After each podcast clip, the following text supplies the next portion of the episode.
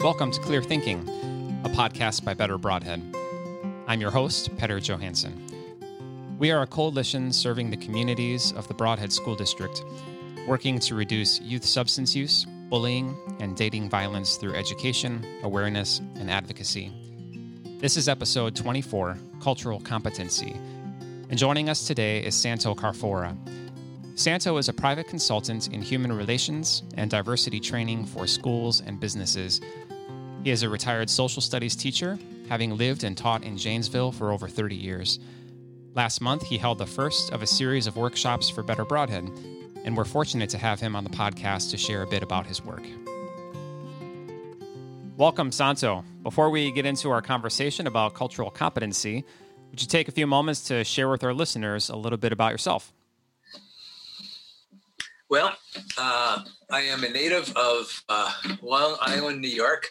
I was born in Brooklyn and spent most of my youth learning how to being a New Yorker. I went to high school in New York. I went to junior college.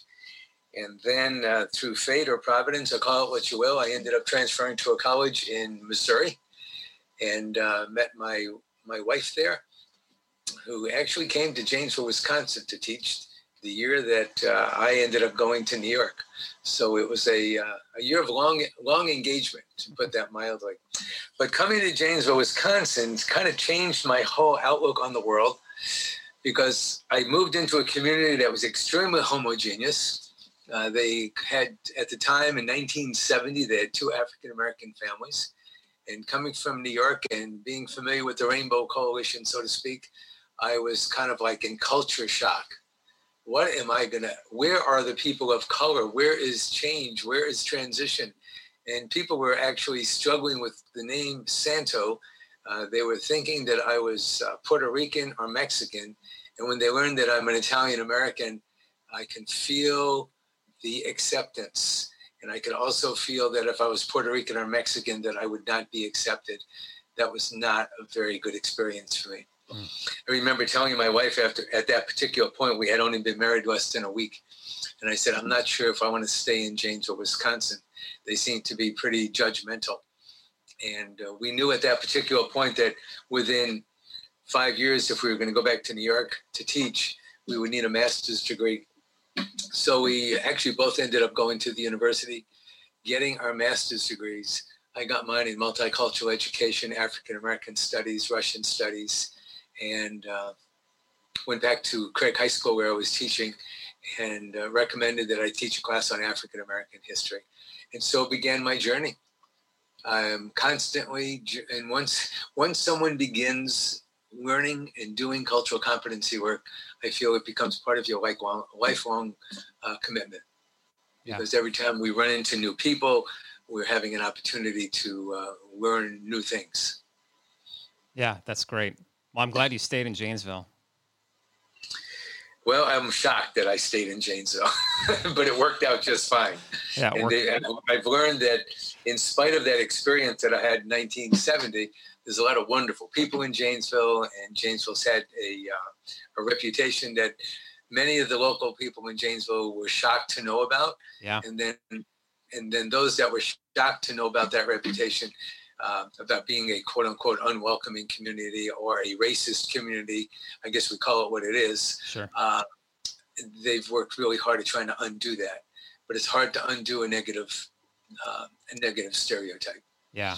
Yeah, well, I'm grateful that you stayed, and I'm grateful that you've been able to share your expertise with our communities. That kind of brings us into the bulk of our conversation today. This episode of the podcast is a result of our coalition wanting to find some ways to address this important work of cultural competency or working towards racial justice. Obviously, this is a huge topic. And, while I hope that we all agree that it's important to address, as you say, and as we all know, most of us find it to be pretty overwhelming. I fear that sometimes just that magnitude of our problems around racism keep us from really engaging it in a real and meaningful way. So I guess for us to kind of get into this, what would you say to those of us who struggle with this, those of us who want to be part of a solution but don't necessarily know where to begin?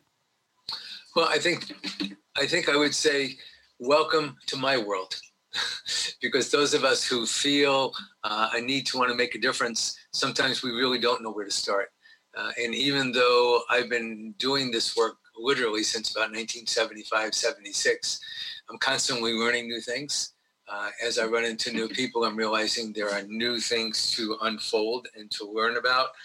But then I also have to acknowledge, in order for me to move forward, I have to acknowledge my own biases, my own prejudices, and get out of the denial and saying, well, you know, that's not about me. I'm not like that.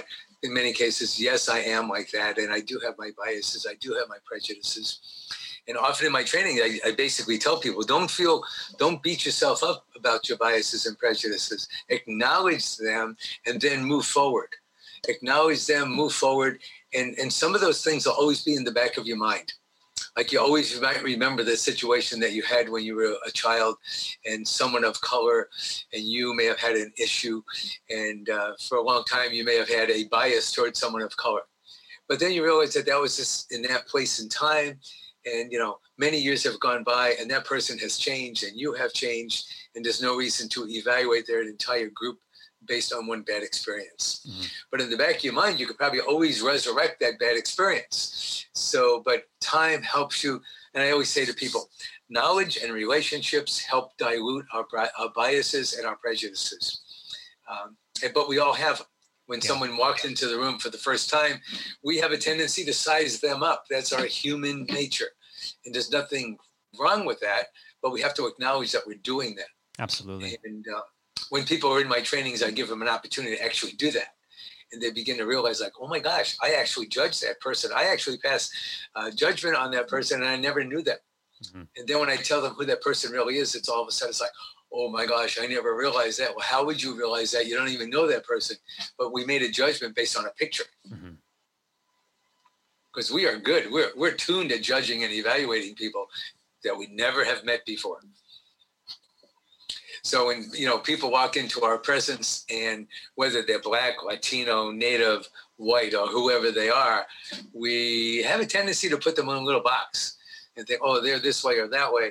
And then when we get to form a relationship with them, we begin to realize, oh my gosh, they weren't at all like I thought they were. Mm-hmm. And my thing is, okay, then hold back on passing judgment. It's not our job to judge anyway. And just get to know them and develop a natural relationship with them. And often I say to them, this work, cultural competency work, it's not rocket science. And recently I was doing a training in Madison, and one of the participants said, Santo, I teach rocket science. And I said, I don't. It's a lot. It's way over my head. This is all about building relationships. If you want to build relationships, this is all about choice. And as white people, we have choices because we don't have to put ourselves in the midst of people of color. But as you know, Petter, our demographics are changing. Yep. Janesville, the community that had 2 African-American families in 1970, now we have about a population of color of 18 to 19% within Janesville, which means communities that were relatively homogeneous, and communities like yours is still relatively homogeneous. The changing demographics is actually out of necessity forcing us to change too, and to find how do we develop relationships with people who don't even speak our language, and who are learning our languages, who are trying to become part of our country, but at the same time not give up their heritage. And we don't want them to give up their heritage any more than we've given up our heritages. Right. And some of us know a lot about our past, and some don't know a whole lot, and that's just based on our families. Yeah. Well, thank you. You know, as I'm listening to your response, I'm noticing that you've touched on, you know, several different aspects of this work. You know, you're hinting at white privilege and the challenges that brings up in this work. You know, you're hinting on just some of the demographic realities that we deal with. You know, hinting on some of that systemic racism, systemic biases that we all carry that are just woven into the fabric of who we are as a society, who we are as people and communities. You know, we only have so much time today, but, you know, my it might be helpful maybe for our audience just to hear a little bit more specifically about what some of those large pieces of the puzzle are that kind of fit together to, you know, help bring about this work. You know, some of these have kind of become buzzwords, but I don't think people necessarily have the same definition of them. So maybe even just simply kind of going through what they are and give us a definition so we can understand exactly what it is we're talking about and hearing about. Yeah, and I think that's a good point, Petter. It's good for us to at least be on the same page when we talk about putting the pieces of the puzzle together, and it kind of is a puzzle, because often we have our own impressions of what these terms mean. So when someone learns that I do diversity work, they've already developed in their mind what that is, mm-hmm. and basically it's not just about black and white. It's not just about race relations. Diversity work in the 1960s and 70s, diversity was all about what we could see. Skin color, physical attributes, gender, age, race. If you didn't see it, you really never gave it much thought. Now diversity is all about the things that make us who we are. And we've always acknowledged that, but for some reason we have this mindset that if it's not about black and white, it's not diversity. Well, diversity deals with our sexual orientation. It deals with our religion. It deals with our history. It goes into our family life, our ancestry, our ethnicity, our nationality, and the way we learn, our special needs, our mental health issues. All of that falls into diversity. And often people say, whoa, I never thought of it that way. Bottom line is we never had to think of it that way. But now when we are our society is so complex, and we're dealing with such, we're dealing with such an interwoven, interconnected society today. We have autism, we have depression, and for some reason, mental health issues are hitting me right now, but that's a major piece of diversity. Yeah. And so often it's important. And we make the mistake when we do diversity work sometimes, or when we try to do social justice work, we make the mistake at times of giving people what we think they need, the old traditional golden rule. And we have learned over time, we need to give them what they really do need. And the way we find out what they really do need is what we call the more modern day looking, the platinum rule. In other words, and the way we find out what they need is obvious, and let's have a conversation with them, develop a relationship with them. So diversity is so all, it's all inclusive. You're never quite prepared to teach it all, because you never can teach it all. And when I do my work, I really don't come in as a teacher or as one that has all the knowledge. I come in as a facilitator, and I try to help people figure out where they fit into the scheme of things and how they can make a difference. Yeah. Well, that's great, because I'm sure every workshop is different because every group is different. And, engaging this kind of work is, largely begins with what you bring into it. Absolutely. And a lot of people come in with preconceived notions, and often they leave thinking, oh my gosh, this isn't at all what I thought it was going to be. And that workshop went so fast, and I need to learn more about it. And every time I do a workshop, I'm learning all kinds of neat things, because I'm learning about people in the room. And the people in the room, like, for example, I remember I used to do a lot of training for a school district. And sometimes a teacher would be transferred from one building to the next building. So this year I'm doing a training in building B. And last year I did it in building A. And if a teacher transferred from building A to building B, I said, well, I remember saying to this one teacher, well, you went through this training last year. How do you feel that you just went through it again this year?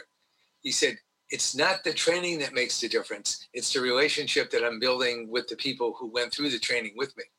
So we're sharing our stories. We're sharing our experiences. And he says, and I need to work with this staff. So he said, your training just helped facilitate the dialogue. It helped me find out. If you're dealing with cultural competency, you want to find out who's in the room. Am I culturally competent? To me, cultural competency means having a blueprint for living, knowing about the people that you work with every day. You may not know about all of the cultures of the world, because we don't have a connection with all the cultures of the world. That's good head knowledge. But if you want to really be culturally competent, know the people that you deal with on a regular basis and find out who they are, how you can relate to them, how you can have fun with each other, work together, play together, develop connections with your families. That becomes really pretty cool. Yeah, that's a great way to think about it and a great way to look at it. Thank you. And another piece that I'd like to bring in here, and I want to bring in the civil rights activist and feminist Audre Lorde. And Audre Lorde said, "It's not our differences that divide us, but it's our inability to recognize, accept, and celebrate those differences." And often, and I say this in my training, it's not our inability, but often it's our refusal to recognize, accept, and celebrate differences. We make the mistake sometimes of thinking if they're not like us, if they don't look like us, talk like us, act like us, there's something wrong with them. Well, maybe there's nothing wrong with either one of us. Maybe we just need to figure out how we get along with each other, how we communicate with each other. And that becomes kind of really exciting when it starts, when it happens. Absolutely. So those are all good things. Yeah, for sure. So this, Petter, going back to your original comment, the pieces of the puzzle. Yeah, that all kinds of pieces that fit into the puzzle. And for example, there's this whole idea of putting people in boxes and putting groups in boxes. And when we do this work, we call that stereotyping. Okay. And then we have people who are really well-intended, but then they hurt other people's feelings. And we call those things microaggressions. Like I might say, Petter, you're really good at what you do. And if I leave it at that, that's great. Uh-huh. You're really good at what you do. But then if I say, you're really good at what you do for a white guy, right, you might go, whoa. Or I might say, you're really good at what you do for being a black guy. You know, that could be hurtful. Absolutely. And so there's a microaggression. And then we bring in more pieces to the puzzle. And is how do we get people to want to stay when they come into our organization? And it doesn't really matter what color they are. It's just, do they fit in? And how do they fit in? And what do we do to help them fit in? And in this work, we call that inclusion. How do we help people become part of the group? And often we're the ones that need to make some changes so people are welcomed. And many times I'll say to businesses who ask me to do recruiting and retaining kinds of work, I say, well, have you gone through cultural competency training? And they'll look at me and go, well, why should we do that? We just want to recruit people of color. We want to change our demographics so we look a little bit more like the people we serve. And I'll say, well, I think that's honorable to want to change your demographics, but they're not going to stay with you if they don't feel welcomed. And inclusion is all about welcoming. Yeah. Which is a good piece. Matter of fact, one of the next trainings we're doing for Better Brodhead deals with inclusion. And we're going to bring in the whole concept of white privilege, which is a hard piece for a lot of white people to take on. And often I say to them, don't make it about you, because if you make it about you, we're missing the point. We don't study white privilege to make white people feel guilty, have shame, or blame. We study white privilege so we can share with our friends of color the privileges that we have, the quote-unquote unearned advantages that we have for being born just the way we've been born. Because realistically and honestly, white people have pretty much set the rules in this country. And consequently, when you, Petter, earlier you dropped the term called systemic racism. Mm-hmm. A lot of people deny that even exists. But if you go back and study the United States Constitution, you know that as early as 1787, in our Constitution, we had a 3/5 compromise, which demeaned the value of African Americans. Yeah. We also did not value Native Americans. We did not value women because they did not have the right to vote. You know, so we can go on and on and on, and we can study move ahead in our history and realize we've made changes, mm-hmm. but we still haven't gotten it right yet. As we've learned this summer, we still have a lot of issues that we need to resolve in order to move forward in a very positive way. So what I like to do when we're doing this study is to give people tools to speak up and to learn how to build relationships. And when someone makes an inappropriate comment, like at a family dinner, you know, Uncle Tanoots comes in from, you know, who knows where, and he comes and drops these inappropriate words about these people moving into neighborhood and how the neighborhood is going down because this new group is moving in. Well, number one, he's stereotyping the group. Right. And then you're sitting at the table, biting your tongue, wishing that you were not at the table with Uncle whatever, and you don't know how to respond. And one of the trainings that we do is to give us the tools mm-hmm. and to say, well, Petter, why would you say that? Why would you ask that? Why would you think that? And when you're having those experiences with people and you don't know what to say, I always tell people in my trainings, it's not your job to answer their inappropriate comments. It's your job to let them figure out why they even asked the question or why they stated the inappropriate comment. And often people walk out of my trainings feeling really good that they don't have to have the answers. But if you make the inappropriate comment, then I guess you own it. So it's your job to come up and say, well, what do you mean by the neighborhood's going to go down because they're moving in? I don't get it. Do you know those people? And often people will say, no, we'll get to know them. They may be really nice people. And it's like, never thought of it that way. So again, it's all about that connection. Yeah. And then we try to bring in, what can you do to become an ally? How can you work with people that don't look like you, act like you, come through, have the same cultural background as you have? How do you do that? How do you become friends? You just don't automatically walk up to a person and say, hey, by the way, what is your ethnic group? By the way, what is your racial background? Where do you come from? Just because you look white, it doesn't mean you are white. So often it's what you see is not what you get. Yeah. Find out who these people are. Yeah. That's so helpful. And so much of this, it all goes back to relationship. I feel like you've used that word a dozen times so far in our conversation. It's okay. Absolutely. So much is rooted in, and I really appreciate what you say about the, sort of challenging, some of those instances of racism, or whatever else we want to call that.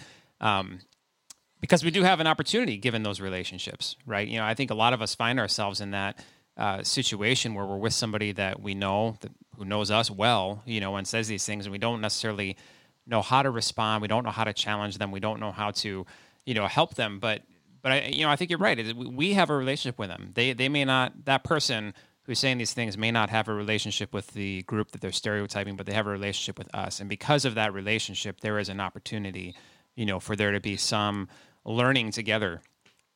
So I just appreciate that piece of it. And then, of course, the other part being, to build some relationships across some of these lines that divide us.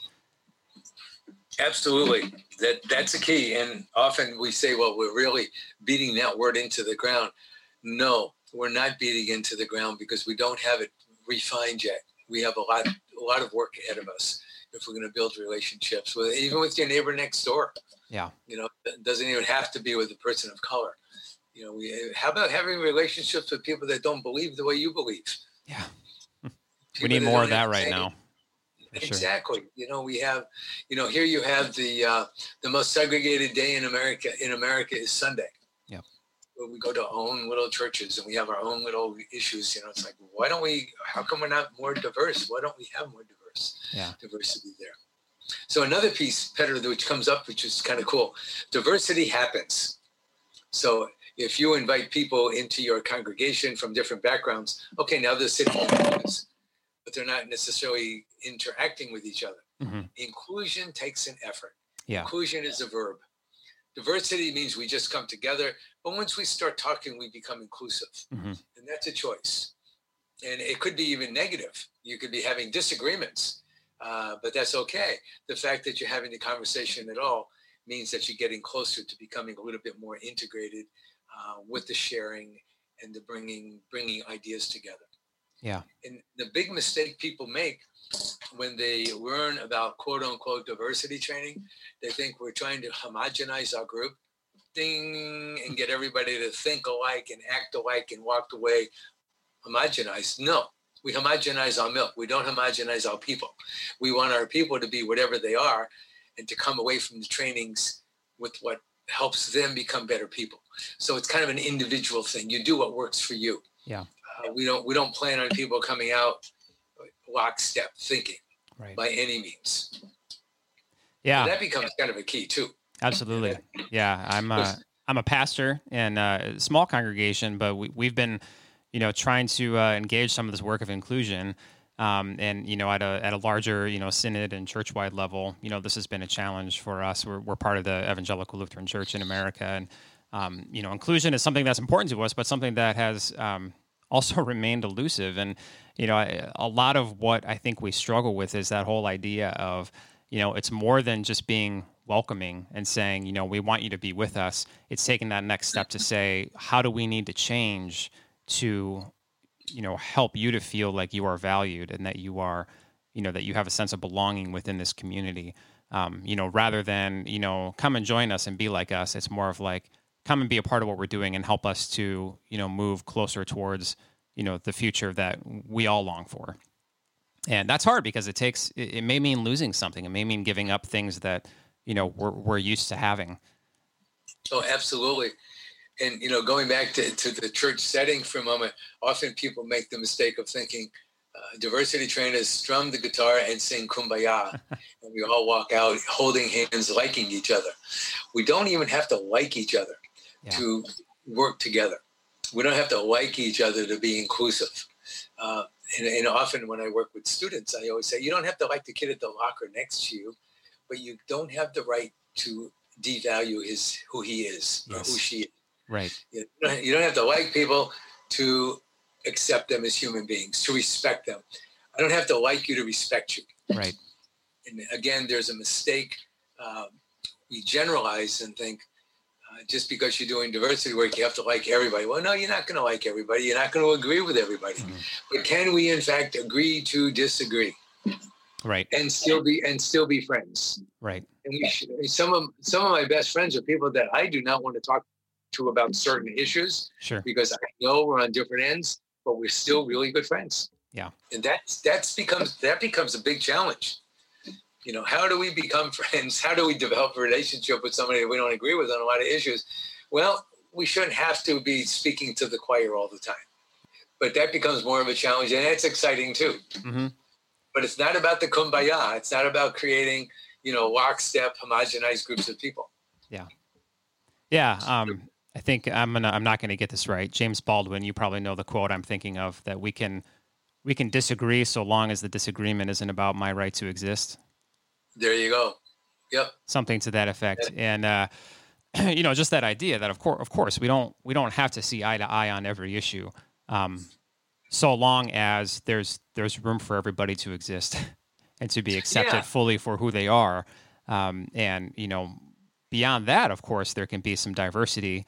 Right, some diversity in thought and in opinion, and you know, manner of doing things. But it's helping people get to that point where we can, you know, truly live together and accept one another and accept what we bring to that life that we share.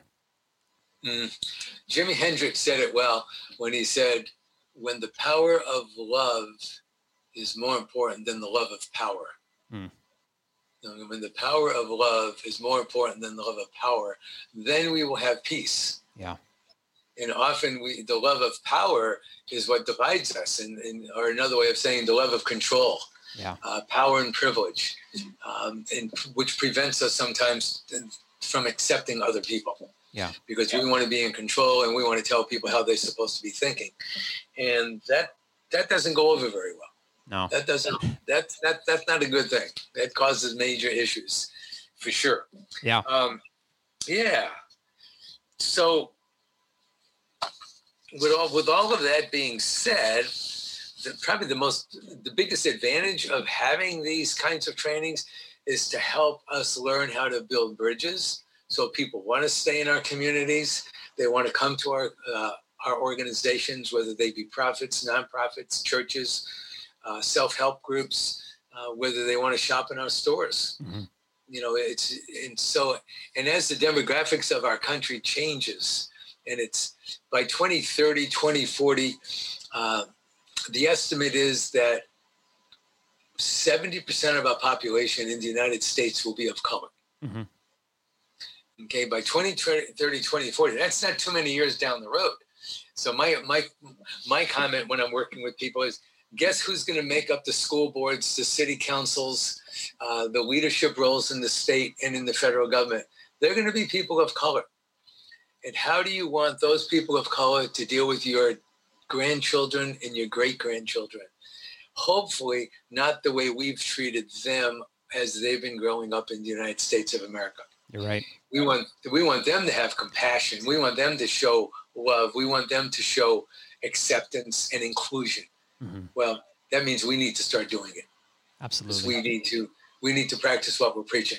We need to walk our talk. And if our talk says we're inclusive, then we need to be inclusive.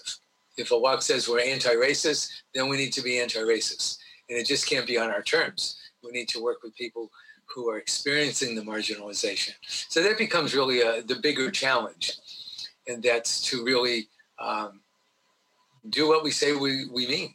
Yeah. And mean what we say. Yeah. And actually make it happen. Yeah. Thank you. And to that end, what are some, you mentioned a workshop with Better Brodhead. I don't know if we have a date locked in for that yet, but I guess we can refer people to our Facebook page for future announcements on that. But what are some other opportunities, locally for people who are interested in really digging into this? Who else can they talk to? Where can they meet with others, either in person or online? Obviously, a lot of things are online right now, which is sort of a benefit, I suppose. Well, let me go back to Better Brodhead because we do have a date for our next training. Oh, great. And for those of you who are connected with Better Brodhead, I guess you can go through that network. The training is scheduled for October 21st, and it's 1 to 3 p.m. And I guess if you get in touch with the Better Brodhead Network, that will be, you can get the link and get that worked on. And that particular training will be on inclusion and privilege. Excellent. And those are two pretty cool topics, really. And it's amazing how the business is.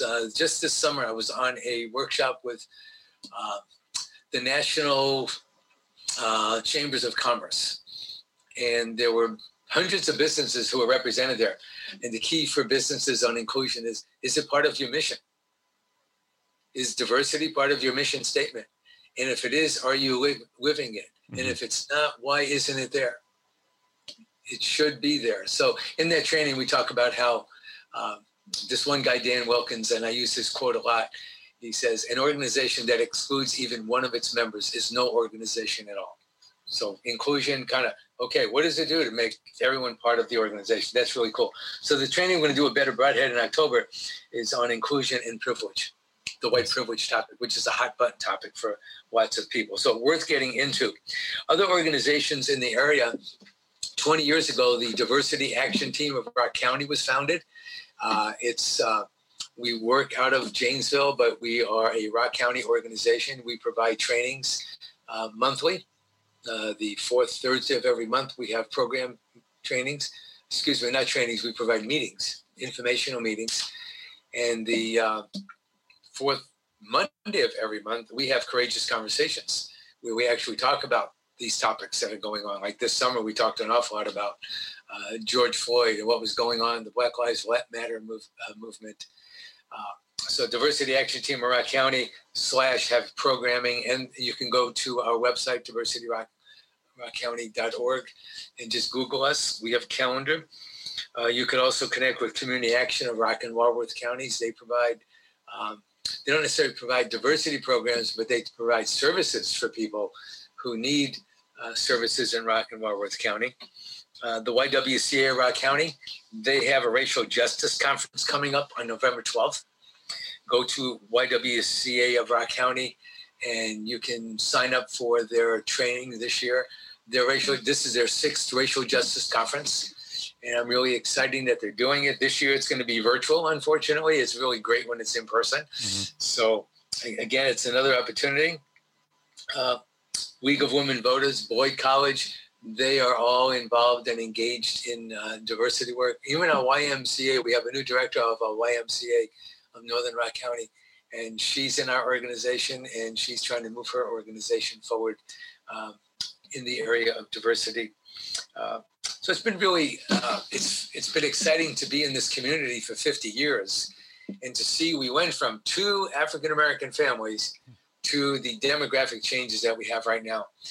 And in Rock County, we have well over 20% of our people of color live in our community today. Most Latinos, mm-hmm. and then we have mixed population. Actually, we have Latinos and mixed are two of the largest demographics, and then we have African Americans, and then Asians, which is another rapid growing group.